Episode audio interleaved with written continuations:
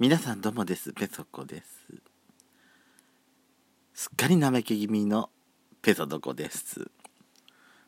あの今日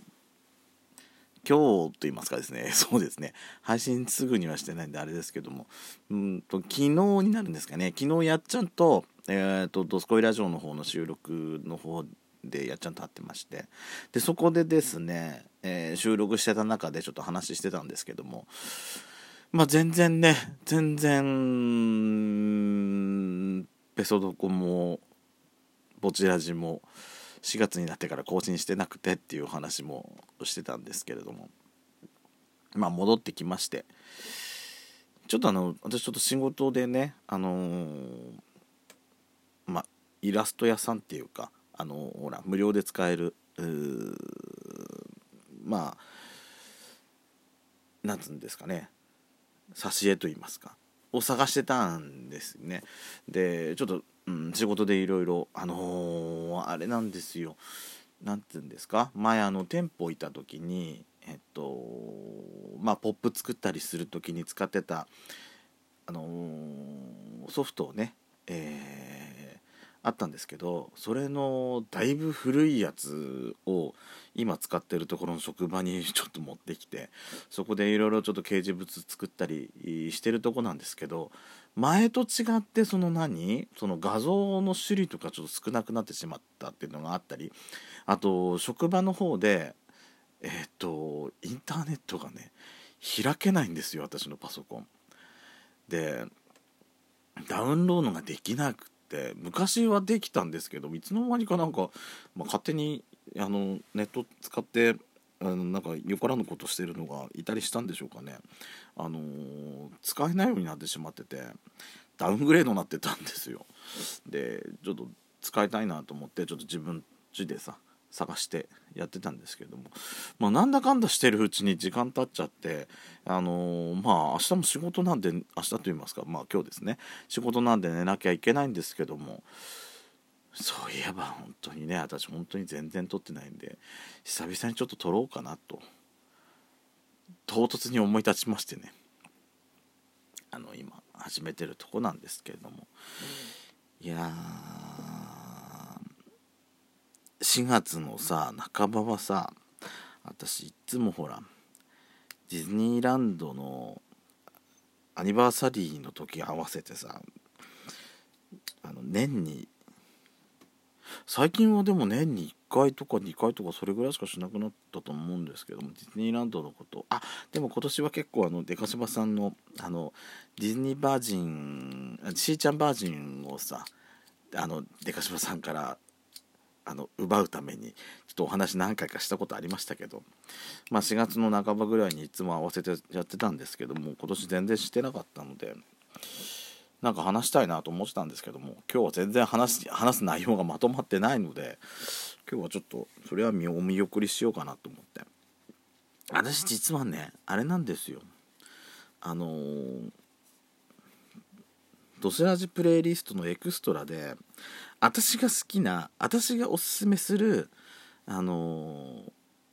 ー、歴代のディズニーリゾートの音楽楽曲のプレイリストをちょっと作りたいなと思いまして。でそれ考えてはいやろうって思ってはいたんですけども全然それがね進んでない状態でこれができたら、まあ、この時の思い出とかなんかいろいろやってでまあ Apple Music と Spotify 上で公開できるようにできあのできたらいいなと思ってはいるんですけども全然ね進んでいないということで、え今回はちょっとお見送りさせていただこうと思っているとこです。これができたら、まあ、いち早くペソドコの方でちょっとお話の方はしたいかなとは思っているところなんですけれどもドスラジ本編のプレイリストもね最近全然やってなかったなと思って。まあそろそろやんなきゃいけないなとは思ってるんですけどなかなかね。なかなか思うようにはいかないものでして、はい、まず今回は早く進めないと私いつもほら半分以上あのオープニングといいますかジングル前のとこで使っちゃうんでえあの早めに進めたいと思います。それではペソドコ本日もお楽しみください。ドスコイラジオスピンオフ。ペソドコ。ペソコのそこそこ。どうでもいいこと。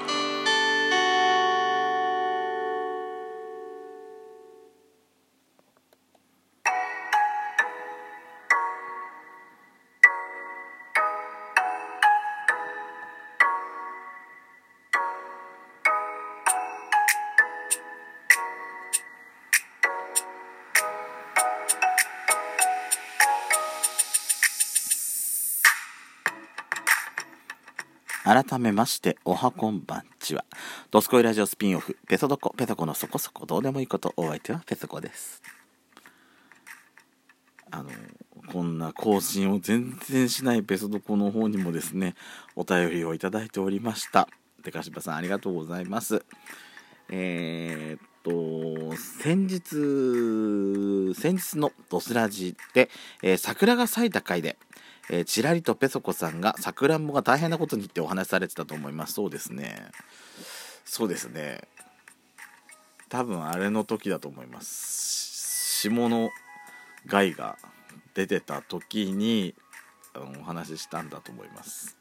さくらんぼの花はソメイヨシノと開花時期は同じなのかなとか、えー、色とか香りとか違うのかな、えー、リンゴみたいに受粉作業するのかなミツバチが頑張るのかなと思っていたタイミングでの配信でした。昨年に引き続きペソコさんのさくらんぼ講座の開講を楽しみに待っています。ということで、えー、いただいておりますでかしばさんありがとうございます。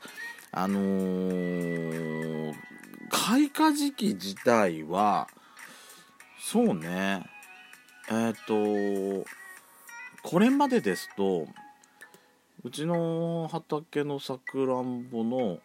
えさくらんぼの花の開花時期って大体4月の後半、えー、と20日過ぎぐらいっていうイメージがあったんですね。なのでえーと、ソメイヨシノが咲くタイミングとそうですね大体近いっちゃ近いと思います。あのー、今年はねすごい早かったんで、えー、3月の頭入学式ぐらいの時にソメイヨシノはあの満開を迎えてはいるんですけれども山形ってねあの卒業式入学式入学式シーズンには桜なんて全然咲いてないんですよ。だから今年はさあのよく東京の人とかが撮ってるような卒業式とか入学式でのあのすごい桜がすごい満開なところであの写真が撮れる今までできなかった夢のような写真が撮れるとかってなんかすごいなんかもうワクワクしてるパパママのあのお話がラジオとかでもよく聞こえてきたなとか思ってたんですけども、えー、っとそうなんですね。だからえー、っと咲き始め自体はんでもソメイヨシノより若干若干遅いのかな？うちの畑はですねいつぐらいだ？4月のうんとそれこそ15日、あのー、ディズニーランドの開園日前後ぐらいでちょうど咲き始めたぐらいかなと思って今年は本当に暖かかったんですごく早かったんですよ、あのー、つぼみが膨らんでくる時期とか。だからそれもあって、あのー、もう3月末ぐらいから霜のね危険がすごいあって、あの今年はまあ、うちの畑はまだ今のところ大丈夫なのかな。だやられてたって話はちょっとうちの両親からお話は何も聞いてないんですけれどもひどいところでは結構今年も霜の害が結構ひどいとこあるみたいです。やっぱりそのつぼみが膨らんできた時期にあの強い霜が降りちゃうとそのさくらんぼもやっぱり受粉してえー、実をつけるわけですけれども、えーと、多くのさくらんぼの場合ですね、えーと、自分のその花、えー、同じ品種のさくらんぼだけでは受粉できないんですよ。なのでだそれこそだからデカシバさんもあのお手紙お便りの方になあったようにあの蜂をね蜂を飛ばして受粉させたりとかあとは人工受粉で別の木から花粉を取って別の木の雌しべに花粉をつけるっていう行為をしてあげないとなかなか実がつかない時とかあるんですね。特に今年のような霜でやられてしまうでただ今年はその霜でやられてしまったっていうのがそのめしべそのものがやられてしまってるところもあるあってもう花が咲いてるんですけれども花がねあのめしべがもう枯れて黒くなっちゃってるとかもうめしべ自体が全然ない状態の花とかもあったりするところがあるらしいんですね。うん結構周りでもひどいところとか出てるみたいな話は聞けてくるんで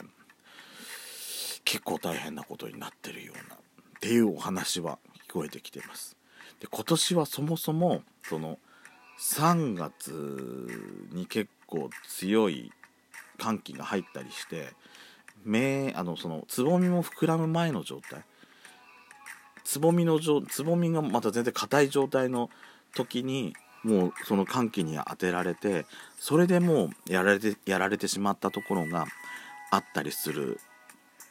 ところもあったみたいですよ。でうちはそのりんごもあるのでそうそうりんごもですね鉢飛ばしてやってたりするんですけどね。あの先ほど言いましたけどそのうんとさくらんぼっていうのは高樹粉と言いまして、えー、同じ品種の桜も例えば佐藤錦と、まあ、最近よくあの前聞くようになりました紅秀峰とかね。あのー、その佐藤錦と佐藤錦の花花とめしべとその花粉では実がならないんですね。だからその受粉樹を作るあの、作って植えてで実がなるようにだからあの佐藤錦だけじゃなくていろんな品種がさくらんぼの時期は出回ってるということなんですね。